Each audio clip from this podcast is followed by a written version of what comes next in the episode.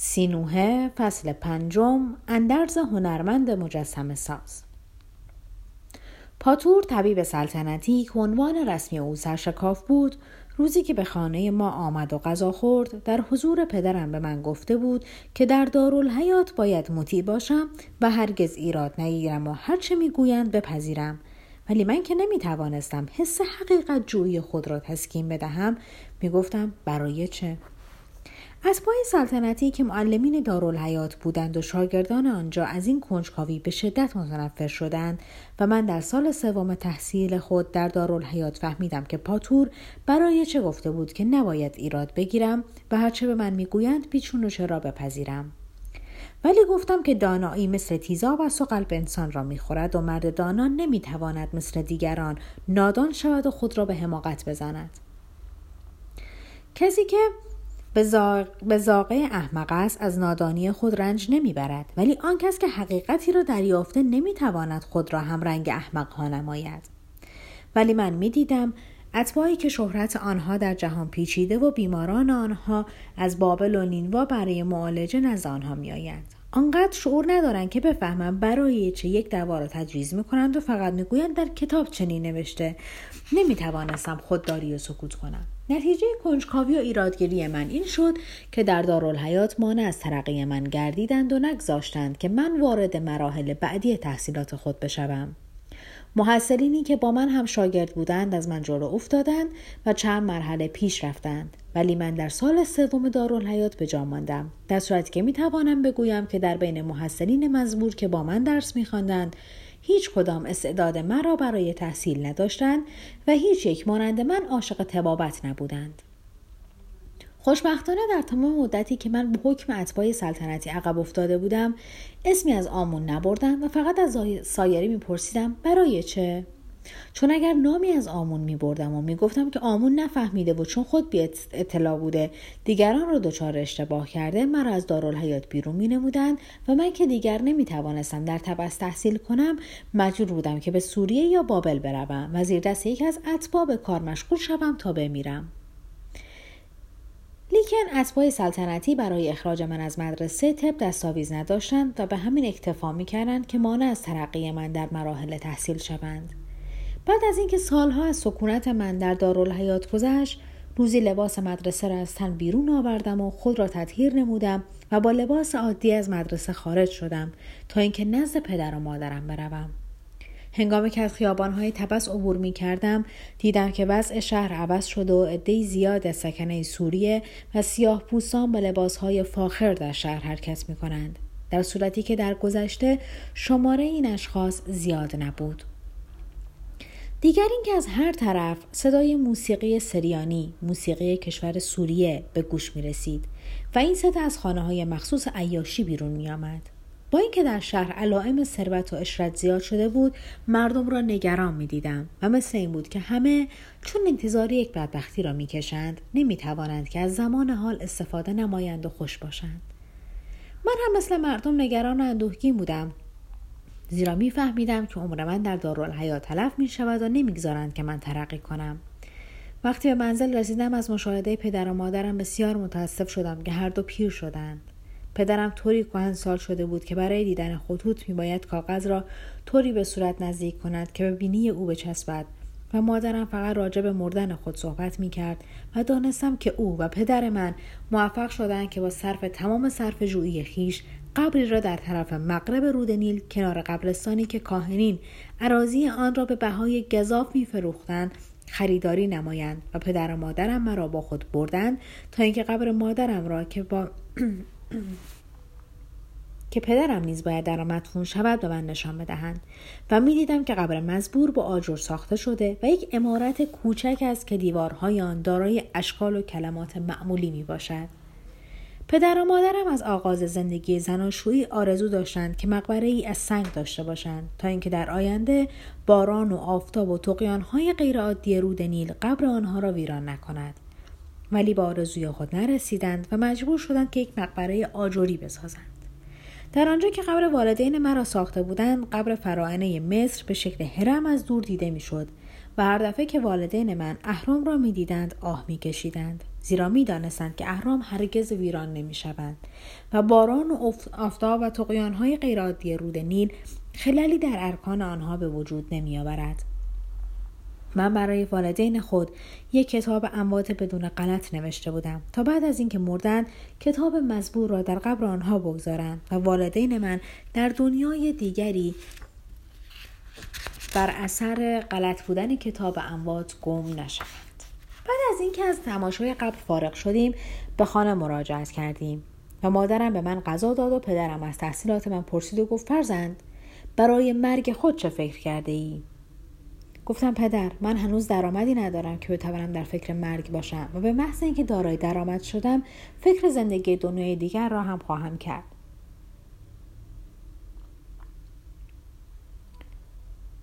در غروب خورشید از پدر و مادرم جدا گردیدم و با آنها گفتم که به دارالحیات می‌روم. ولی بعد از خروج از منزل راه مدرسه هنرهای زیبا را که در یک معبد بود پیش گرفتم زیرا می‌دانستم که یکی از دوستان قدیم من در آنجاست. این شخص جوانی بود موسوم به توتمس که استعدادی زیاد برای هنرهای زیبا داشت و مدتی بود که یکدیگر را ندیده بودیم.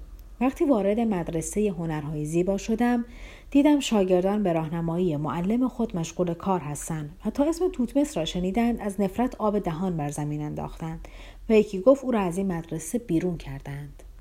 دیگری گفت اگر می‌خوای او را پیدا کنی به جایی برو که در آنجا به خدایان ناسزا می‌گویند. زیرا توتمس به خدایان ناسزا می‌گوید. سومی گفت هر جا که نزاع می‌کنند توتمس آنجاست و بعد از هر منازعه مجروح می‌شود. ولی بعد از اینکه معلم بیرون رفت و شاگردها دانستند که وی حضور ندارد و من گفتند که تو او را در دکه موسوم به سبوی سوریه خواهی یافت. و این دکه در انتهای محله فقرا و ابتدای محله اغنیا قرار گرفته و هنرمندان بیبزاعت و کسانی که از مدرسه هنرهای زیبا رانده شدند شبها در آن دکه جمع می‌شوند و پاتوقشان آنجاست. من بدون زحمت دکه مزبور را پیدا کردم و دیدم که توتمس با لباسی کهنه در گوشه آن نشسته و مثل اینکه به تازگی نزاع نموده زیرا یک ورم روی پیشانی او دیده می‌شد. توتمس همین که مرادی دست را بلند کرد و گفت سینوه تو کجا و اینجا کجا؟ چطور شد که به اینجا آمدی؟ و فکر می‌کردم که یک تو پزشک بزرگ شده ای گفتم قلب من پر از اندوه هست و احتیاج به دوستی داشتم که بتوانم با او چیزی بنوشم.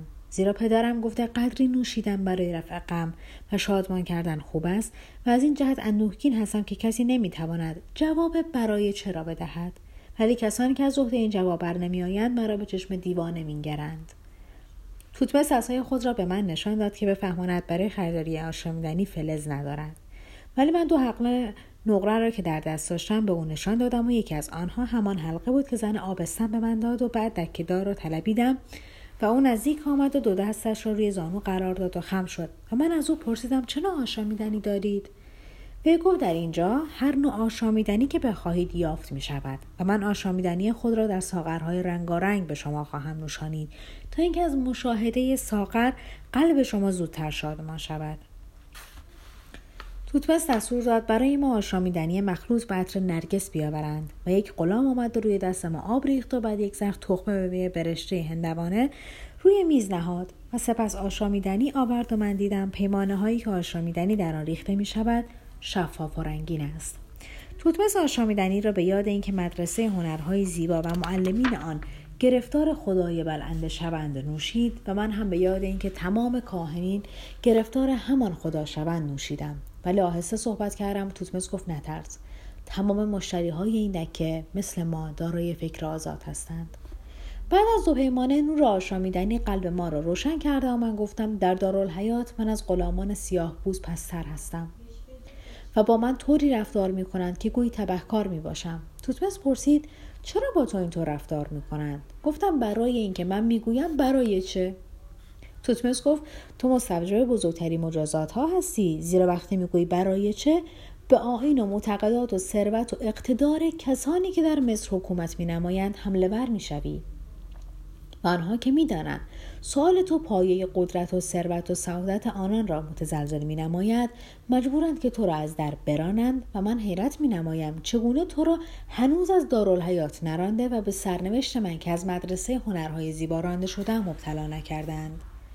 اینها که تو می‌بینی گرچه از حیث شکل و قامت و رنگ پوست بدن و حتی معتقدات مذهبی با هم فرق دارند ولی از یک حیث با هم متفق العقیده می باشند و آن اینکه این موهومات و عقاید سخیف و این تشکیلات را نگاه دارند زیرا این تشکیلات به نفع آنها و فرزندان آنان ادامه دارد و آنها از قبل این سازمان ها حکومت می کنند و قدرت دارند و ثروتشان از حساب افزون است. ولی تو که می‌گویی برای چه می‌خواهی؟ اساس این تشکیلات را ویران کنی و ندانی. آنان را به ثبوت برسانی. و لاجرم آنها اگر هم اختلافی با هم داشته باشند باری علیه تو با یکدیگر متحد می شوند که تو را از بین بردارند. زیرا خطر تو برای آنها خیلی بیش از اختلافاتی است که با خود دارند و تا مصر هست و اهرام در این کشور وجود دارد آنها ولو صدها هزار نفر مثل تو را فدا می کنند این تشکیلات را چون زامن قدرت و ثروت آنهاست با تمام عقاید سخیف آن حفظ خواهند کرد و هر کس مخالفت کند او را به نام آمون یا به نام فرعون نابود خواهند نمود. بعد توتمس گفت وقتی که من وارد مدرسه هنرهای زیبا شدم طوری مسرور بودم که گویی بعد از مرگ مرا در اهرام دفن خواهند کرد. من وقتی شروع به کار کردم و با قلم روی لوح تصاویری نقش نمودم و آنگاه خاک رست را برای ساختن مجسمه به کار بردم و اول قالب هر مجسمه را با موم ریختم که سپس از روی آن مجسمه سنگی را بسازم مثل تشنه بودم که به آب رسیده باشد و هر, و هر کار را با شوق فراوان به انجام می رسانیدم. تا اینکه روزی در صدد برآمدم که طبق ذوق و تمایل خود مجسمه بسازم و شکل تصویر کنم ولی در آن روز یک مرتبه آموزگاران مدرسه هنرهای زیبا زبان به اعتراض گشودند و گفتند این مجسمه که تو می‌خواهی بسازی مطابق با قانون نیست زیرا همانطور که هر یک از حروف خط دارای شکل مخصوص است و غیر از آن نمی‌توان نوشت هر یک از اشکال و مجسمه ها در هنرهای زیبا نیز دارای شکلی مخصوص می باشد و نمی‌توان از آن منحرف شده شکلی دیگر ساخت و رنگی جدید به کار برد. در آغاز به وجود آمدن هنرهای زیبا طرز نشستن مردی که روی زمین جلوس کرده یا ایستاده معلوم شده و ما هم باید همانطور که پدران ما کشیدند آن را بکشیم. از آغاز خلقت هنرمندان طرز بلند کردن دست و پای اولاغ را هنگامی که راه می رود در اشکال نقاشی معلوم کردند و اگر ما برخلاف آن بکشیم مرتکب کفر شده ایم و نمی‌توان ما را یک هنرمند داشت. و هر کس طبق قانون و رسوم نقاشی کند و مجسمه بسازد ما او را در مدرسه میپذیریم و برای کار به وی پاپیروس و خاک رست و سنگ سنگ و رنگ و قلم و وسایل حجاری می دهیم و هر کس نخواهد که طبق قنی قوانین قدما رفتار کند او را از مدرسه هنرهای زیبا بیرون می کنیم. ای سینوه من هم مثل تو هستم و در مدرسه به آموزگاران خود گفتم برای چه باید اینطور باشد و برای چه آنطور نباشد برای چه سینه یک مجسمه همه وقت با رنگ آبی می شود و چرا چشم های او را قرمز می کنند؟ آیا بهتر این نیست که ما چشم های یک مجسمه را سیاه کنیم و لباس او را به رنگ پارچه هایی که در بردارد در بیاوریم؟ ولی کاهنی که در همه جا آموزگار و استاد هستند مرا از مدرسه بیرون کردند و به همین جهت تو اکنون مرا در این دکه با این ورم بزرگ روی پیشانی مشاهده می‌کنی ولی ای سینوهه با اینکه کاهنین در معبد و مدارزی که در این معابد به وجود آوردند دو دستی به رسوم و آداب و شرایع و شعائر خود چسبیدند و میکوشند که هر فکری جدید را در مشیمه خفه کنند و نگذارند که هیچکس قدمی برای تحول و تغییر بردارد من خوب حس می کنم که دنیا طوری عوض شده که حیرت آور است. این مردم که امروز در خیابانهای تبس حرکت می کنند گرچه هنوز به آمون و سایر خدایان مصر عقیده دارند ولی از آنها نمی ترسند و در لباس پوشیدن بسیار لاعبالی شدند. و این لاعبالیگری به درجه بیشتر می رسیده زیرا مردم با وقاحت هرچه تمامتر سینه و شکم خود را زیر پارچه های رنگارنگ می پوشانند در صورتی که خدایان انسان را اوریان آفریدند تا اینکه انسان پیوسته اوریان باشد و هرگز بدن خود را نپوشاند. حتی زنها هم مانند مردها وقیح شده لباسهایی در بر می نمایند که سینه و شکم آنها را پنهان می کند علتش اینه که در مصر قدیم لباس مردم طوری بوده که سینه و شکمشون باید پیدا می بوده من هر وقت راجع به این موضوع فکر می کنم حدس می‌زنم که ما در دوره آخر زمان زندگی می کنیم و انقریب دنیا به نهایت می رسد.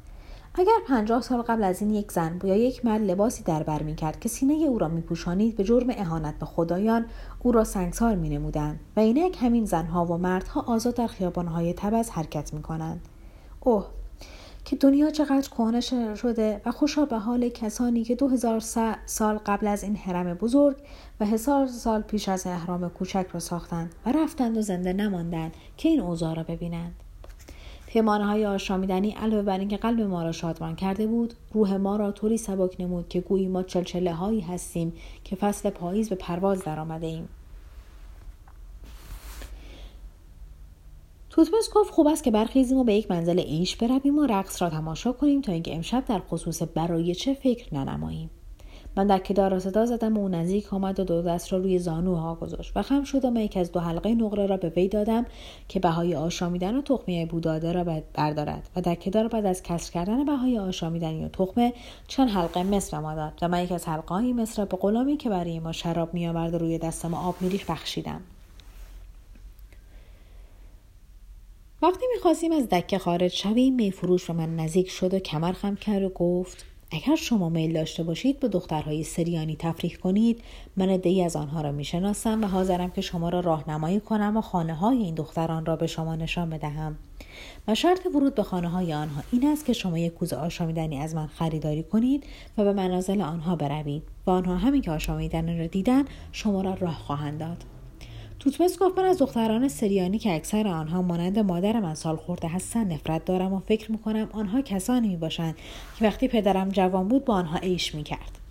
در کدار گفت من به شما خانه دخترانی را نشان می دهم که وقتی چشم شما به رخسار آنها افتاد قلبتان آکنده از شادی شود و آنها با شرف حاضر هستند که خواهر شما بشوند. ولی توتمس نپذیرفت و من از دکه خارج کردم و در خیابانهای شهر به حرکت درآمدیم.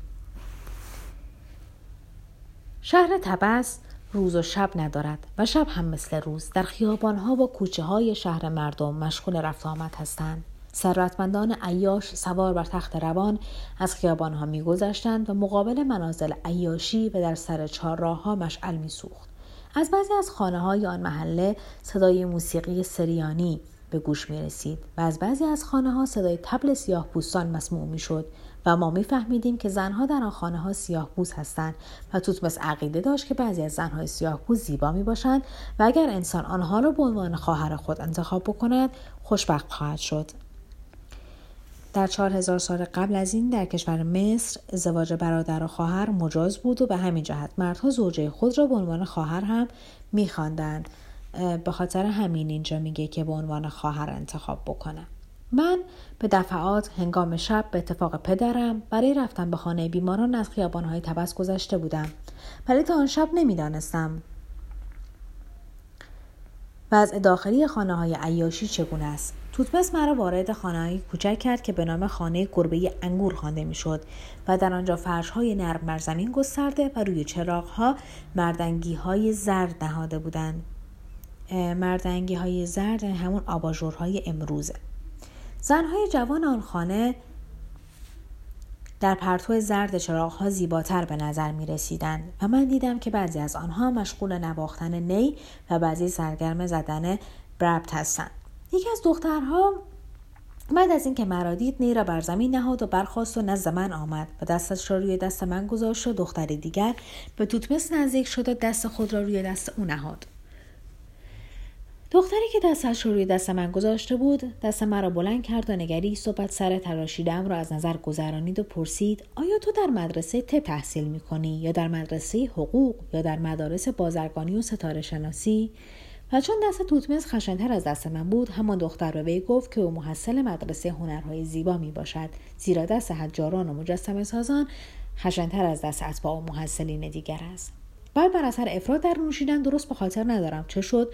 و به طور مبهم حس می‌کنم که در آن بین من و یک سیاه پوست نزاع در گرفت و یک وقت به خود آمدم و خیش را در خارج خانه درون جوی آب یافتم مشاهده کردم که حلقه نقره و حلقه های مس از بین رفته و گفته پدرم را به یاد آوردم که می گفت وقتی انسان زیاد بنوشد نتیجهش این است که وقتی چشم شاید خود را در روی آب می‌بیند و توتمس مرا به کنار نیل برد که در آنجا دستها و سر صورت گلالود خود را بشویم.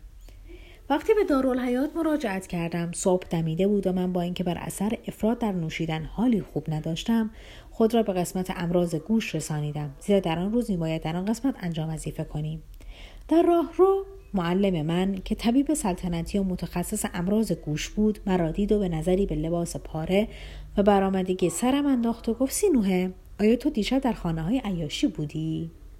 من سرم را پایین انداختم. معلم گفت چشمهای تو را ببینم. من چشمهای خود را به اون نشان دادم. و بعد اون زبانم را دید نبزم را گرفت و گفت تو دیشب زیاد نوشیده ای و برای یک محصل دارالحیات افراد در نوشیدن بسیار بد است. زیرا وی را از کار باز میدارد.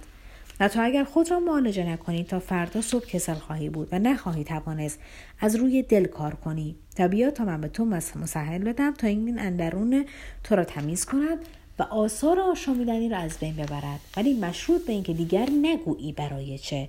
زیرا در دارالحیات رفتن به منازل عیاش نوشیدن عیب نیست. ولی سؤال برای چه عیبی بزرگ می باشد من تا آن شب معاشرت به زن را حس نکرده بودم تصور می نمودم که وجود زن برای مرد آن اندازه مایه رضایت است و از آن از هر فرصت استفاده می کردم و در صورت دارا بودن نقره با مثل منازل عیاشی می رفتم و چون بعضی از بیماران در دارالحیات ما مس و به طور استثنا نقره می دادند به دست آوردن فرز برای ما اشکال نداشت.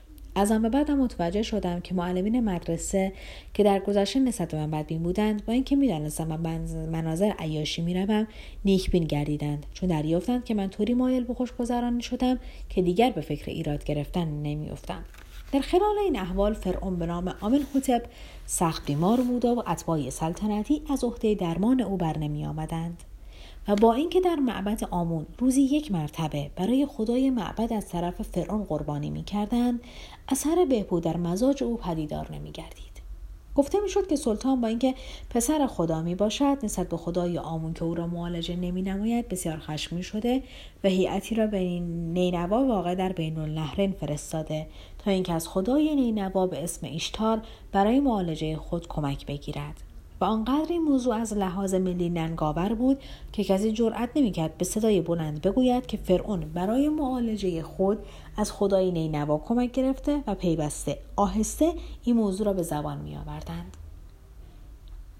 یک روز مجسمه خدای نینوا وارد توس شد و من دیدم یک عده روحانی که ریشهای بلند و مجعد دارند مجسمه مذکور را احاطه کردند با اینکه من تصور می کردم که یک محصل منورالفکر هستم از اینکه خدای بیگانه آمده تا فرعون ما را معالجه کند رنج می بردم و متوجه بودم که تمام محصلین و معلمین دارالحیات ناراحت هستند.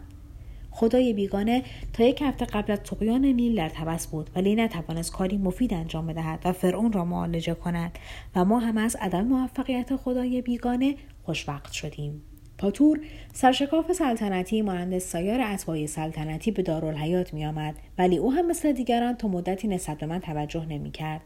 وقتی دانست که من دیگر چون چرا نمی کنم و نمی‌گویم برای چه نسبت به من به سر لطف آمد و یک روز من گفت سینوه پدر تو مردی بزرگ و شریف ولی مانند تمام بزرگان حقیقی فقیر است و من به پاس دوستی با پدر تو و احترامی که برای شرافت و بزرگی او قائل هستم می‌خواهم نسبت به تو مساعدتی بکنم. من نمی‌دانستم که پاتور چه مساعدت با من خواهد کرد تا اینکه یک روز خبر دادن که پاتور برای شکافتن سر فرعون به کاخ سلطنتی می‌رود.